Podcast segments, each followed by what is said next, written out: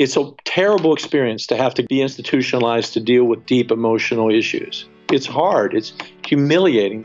At the very height of Terry Wardle's career, while he was leading a large church, teaching graduate courses, and raising a family, he had a breakdown. Uh, depression is a beast. Uh, it really is. It, it causes you to lose perspective on what's real and what is not real. Uh, it's hard to muster up hope.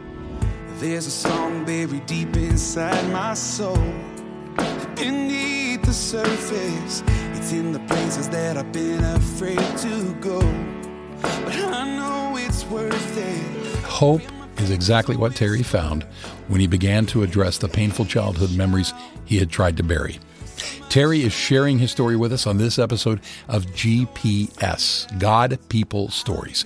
It's an outreach of the Billy Graham Evangelistic Association. I'm Jim Kirkland. And I'm Phil Fleischman. Terry discovered that God did not intend for him to be trapped or held back by the pain of his past. You're going to hear a word about that from Billy Graham a little later in the episode. God did not create you to be defeated, discouraged, and frustrated, a wandering soul seeking in vain for peace of heart and peace of mind. So, what did God create you to be? Well, you'll hear Billy Graham answer that in just a few minutes. You can also learn more about it anytime at this website, findpeacewithgod.net. That's findpeacewithgod.net. Certainly, this week, our attention has been on Hurricane Dorian. And thinking about this catastrophic event in the Bahamas and what it might mean uh, for the United States, at least as we look at it at this point of recording GPS this week, it brought to mind that this would be a very good time to share about the Billy Graham Rapid Response Team, its mission, and its purpose in ministry. And to do so, we have the International Director of the Rapid Response Team with us, Jack Munday, and he'll share here in this episode. GPS God People Stories. My name's Terry Wardle. I grew up in a little coal mining community in western Pennsylvania. I uh, lived in a home that was marked by a, a significant amount of brokenness, and it was generational for sure. Terry Wardle's great grandfather was from England. He was a criminal who had abandoned his wife and children to come to the United States illegally. Once in the U.S., he got his cousin pregnant and started the new family in a little town called Venetia, Pennsylvania. They made their living through coal mining, a little bit of farming, and certainly uh, an awful lot of illegal behavior. That lifestyle was passed down from Terry's great grandfather to his grandfather. My grandfather would, in these days, be seen as a criminal and also a person that had a sexual addiction. But back then, they just referred to the fact that he sowed a lot of wild oats and he had a thing for women. But to be honest with you, uh, he lived a quite a decadent life and uh, was arrested numerous times. And so it was in that environment that my own father was born. And he brought all of that dysfunction into his own family and his own relationship with me. That dysfunction was evident in many ways, but there were some particularly traumatic moments that marked Terry's childhood. One of them took place during a car ride with his grandfather. Terry was only four or five years old at the time. One night I was at my grandmother and grandfather's house. He came in and uh, he said, Terry, let's go for a ride. I was a little bit shocked by that, but my grandmother kind of nodded it would be okay. And we went out and got in his car and we drove out through the country, and all of a sudden we drove out on this two track, which went into the woods. And this was late in the evening, toward dark. And we drive all the way back until this car was completely hidden among these trees. And I remember as a kid, as it would screech along the sides of the car, the, the, the branches, it felt like uh, witches screams and i was already afraid and then all of a sudden my grandfather told me get in the back and get on the floor and i was frozen wondering what that was about. And so he yelled at me. I got on the back on the floor, and then he pulled a pistol out from the glove box. He gets out of the car and locks it, and then he disappears. And here I am as this little boy on the floor in a in a car in the middle of the woods, not aware of what's going on. He's away. All these images come. The wind is blowing, and he's gone for quite a period of time. And eventually, he comes back. He's out of breath. He jumps in the car, he starts it, he hurriedly backs out, and then as he drives back down this country road toward our uh, family uh, house, he says, Now don't say anything to anyone. And to be honest with you, I was paralyzed with fear. And when I eventually took the risk to tell my mother and dad about it, they dismissed it as no big deal. It was only years later, many years later, that my dad finally told me that he was off having uh, a marital infidelity with a woman that lived across the hollow and that he would hide his car up there in the woods and that taking me was a ruse. Not long after that, Terry actually watched his grandfather die. He had had an aneurysm right in front of Terry. It was a violent and terrifying sight. But that's not the only time Terry saw death at a young age. He shared a bedroom with his great grandmother, who died in the middle of the night in the bed right next to his. Well, those are traumatic experiences for kids that are four and five years old. And it was for me. And it left me with a lot of internal anxiety.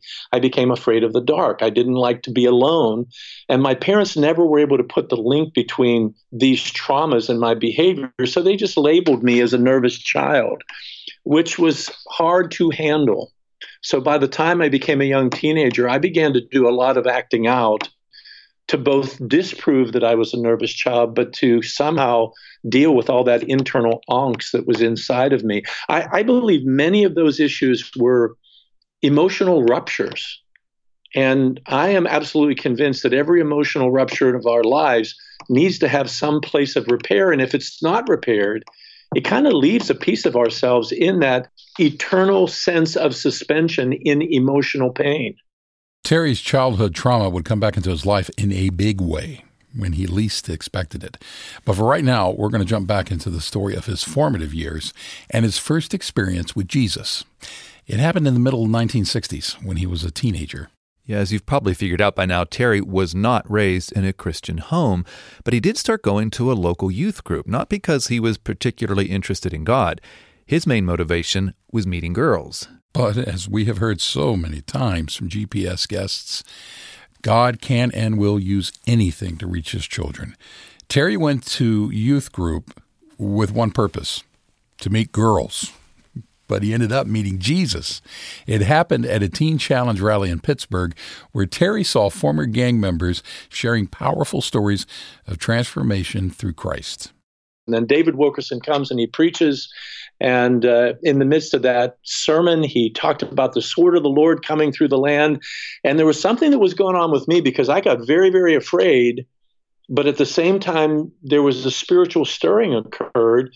And to make a long story short, toward the end of that sermon, he invited young people that were interested in receiving Christ to come down front. And by that time, I mean, my heart was practically pounding out of my chest. And as a teenager, I made my way down and I knelt there on that floor, and something happened inside of me. And I began to cry. I began to weep. I began to have this spiritual experience and I, I remember that one of the gang members actually came to me and helped me pray through what would have been seen as the sinner's prayer and I remember turning around with tears streaming down my face, and here were all these adults that were part of this church gathered around. And for them, it seemed like I think the devil had just become a disciple. And they were so proud and took me back to the bus and uh, said they had been praying for me. And all of that had been uh, somewhat new to me. And yet, there was something deep inside that had transpired. Now, I think the key to my story on some of these issues is that while God did something definitely in my life that night, because I wasn't raised in an environment that would be consistent with Christian discipleship, I kind of lived a double life. I would go to church on the weekend and then I would run wild with my friends all week long. And that pretty much characterized my life. That double life Terry mentioned continued as he went through college.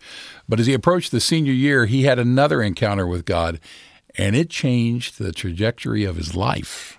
After being out one night doing things I shouldn't have been doing, uh, the Spirit of the Lord just began to come upon me, and I felt the heaviness of the life I was living and felt drawn to the light of the life that Christ was promising. And after a long season of in and out, up and down of my Christian life, I can say that by the time I was leaving college, I had that profound experience of one night saying, I want to live for Jesus.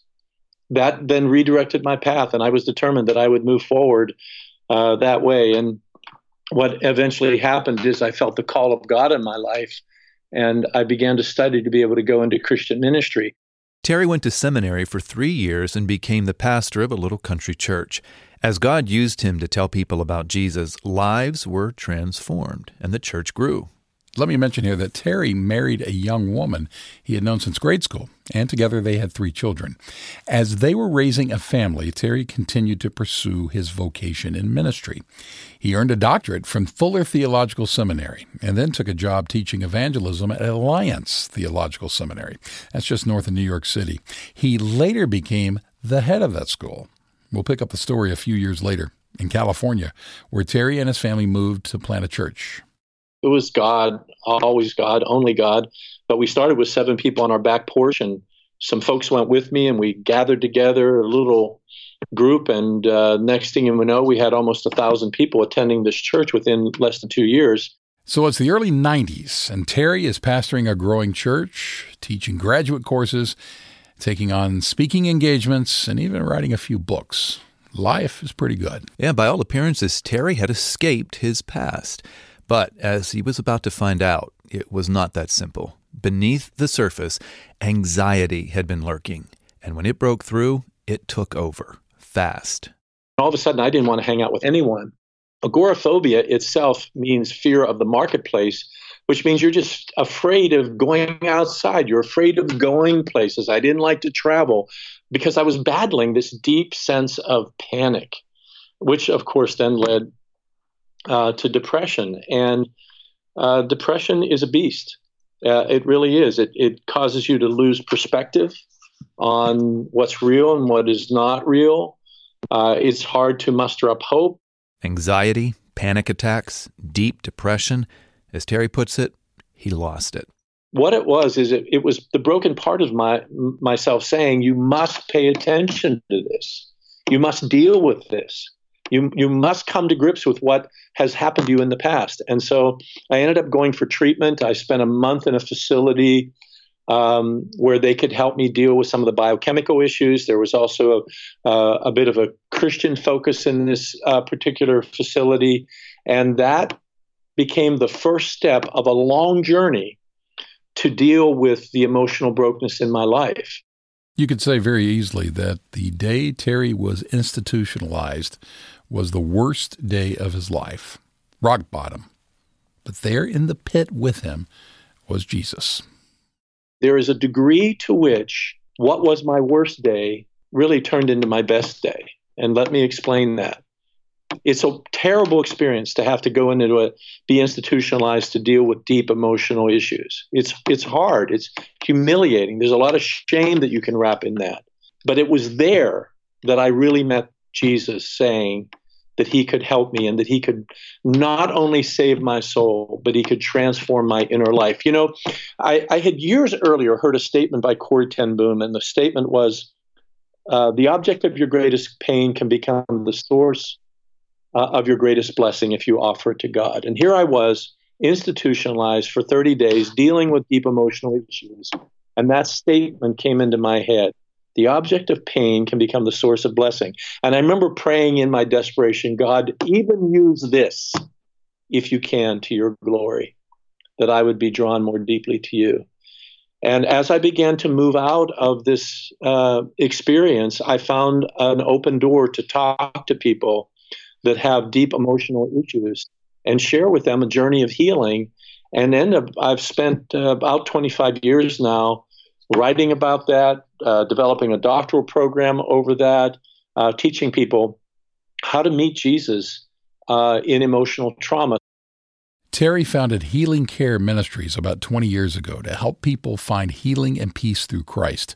The ministry is based in Ashland, Ohio, and focuses on three things empowering people to walk victoriously in Jesus, equipping people to help those who are hurting, and helping broken people encounter Jesus in their own story through our Healing Care Center. Given his own life experiences, Terry wants to encourage others to be vulnerable and to know there is hope in the darkest of times when you look to Jesus. Jesus does some of his best work in the ditch. I've had some of my most powerful encounters with Christ take place in these broken memories of the past. And that's why I say that Jesus does some of his best work in the ditch. I was taught, and I think mistaught, that the key to Christianity is to try to arise out of your life, be better than you are, uh, to try to ascend to some high moral plane. And that when you're there, kind of on your own Mount of Transfiguration, you'll be able to commune with Jesus. And what I've found is the gospel is more powerful than that. The gospel of Christ is true that Jesus is the friend of sinners. He is the dear and glorious physician, and he wants to meet us in our brokenness. Jesus is the greatest story the world has ever heard. Our story is part of Christ's story, and I want to share my story so that other people can make their story part of Christ's story. Or maybe there's somebody that's hurting or broken or hiding. And today we give them permission to step out in vulnerability in an atmosphere of grace. Out of the darkness and shame of the past, you call me to be yours. If you want to know more about the grace and hope Terry Wardle found, you can start by surrendering control of your life to Jesus Christ. We can tell you more about that at our website. It's findpeacewithgod.net.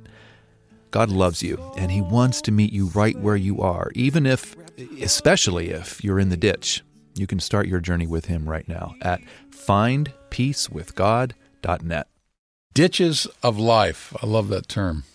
Rock bottom. These are all metaphors for the lowest points of one's life. And when traumatic events and catastrophic disasters occur, such as hurricanes. We think of Hurricane Dorian at present. People come face to face with some of the greatest challenges that they will ever encounter.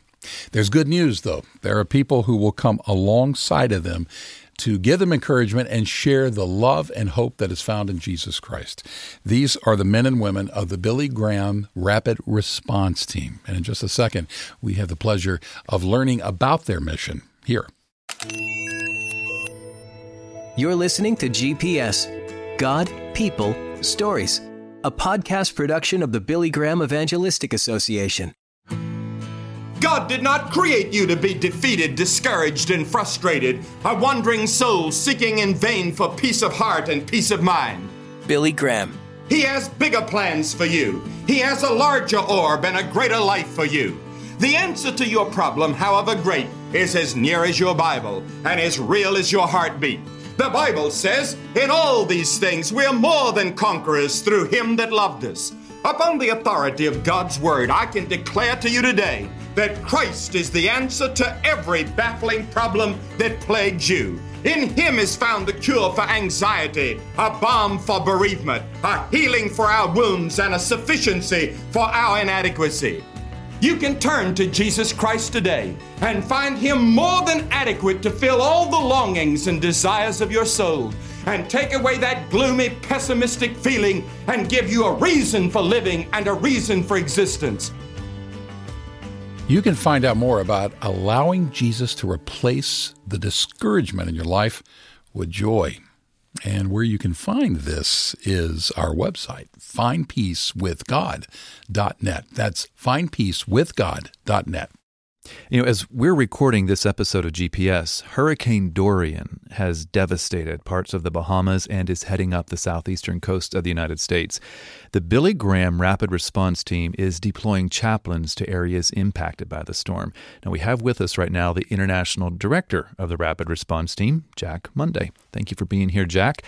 Uh, could you tell us what the Rapid Response Team does in general, and then what you expect to be doing in the aftermath of, of Hurricane Dorian? Yes, I'd be glad to. Um, the Billy Graham Rapid Response Team really uh, was birthed following 9 11 when Franklin Graham, uh, his heart was really moved with compassion with so many people who were devastated, and there weren't enough chaplains, clergy, pastors, counselors to speak to everyone.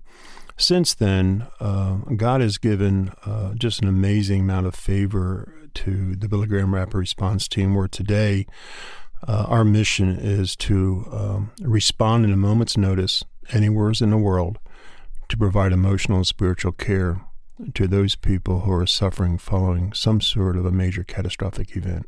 So, what does that look like on the in the in the wake of Hurricane Dorian? Well, as we are right now in Florida, for example, because of evacuations, a lot of people are in evacuation shelters. And so we have chaplains in the evacuation shelters. And in being there, what it looks like is uh, in just engaging in conversation with people, talking with them, listening to their story. Um, and asking good questions. Uh, we never ask the question, How are you doing? We always ask, How are you holding up? Because how are you doing in our country is a bit of a cliche.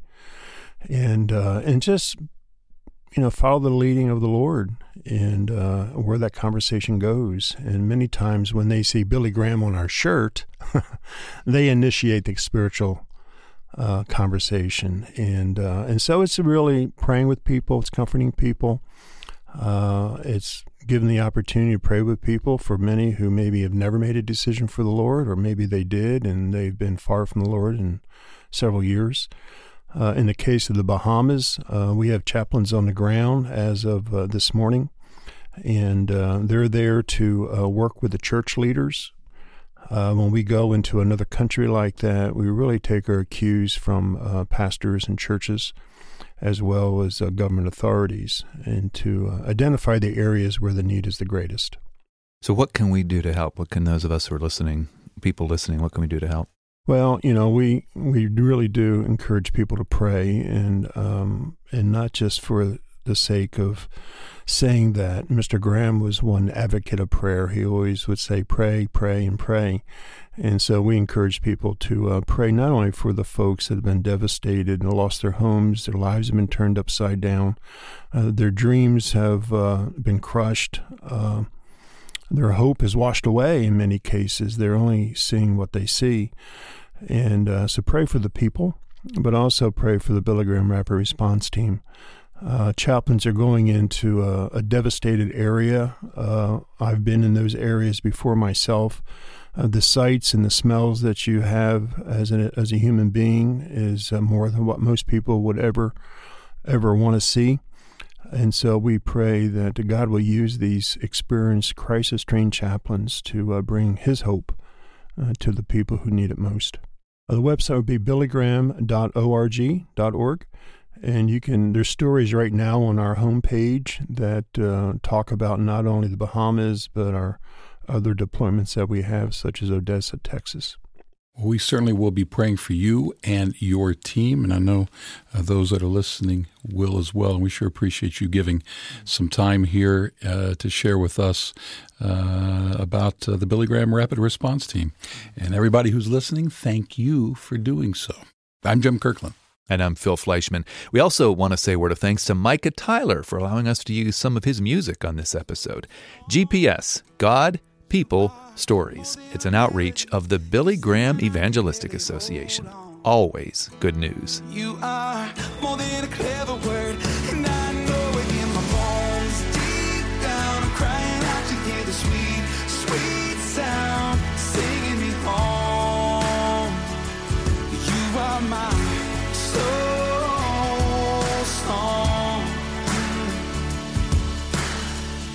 There's a song buried deep inside my soul, beneath the surface.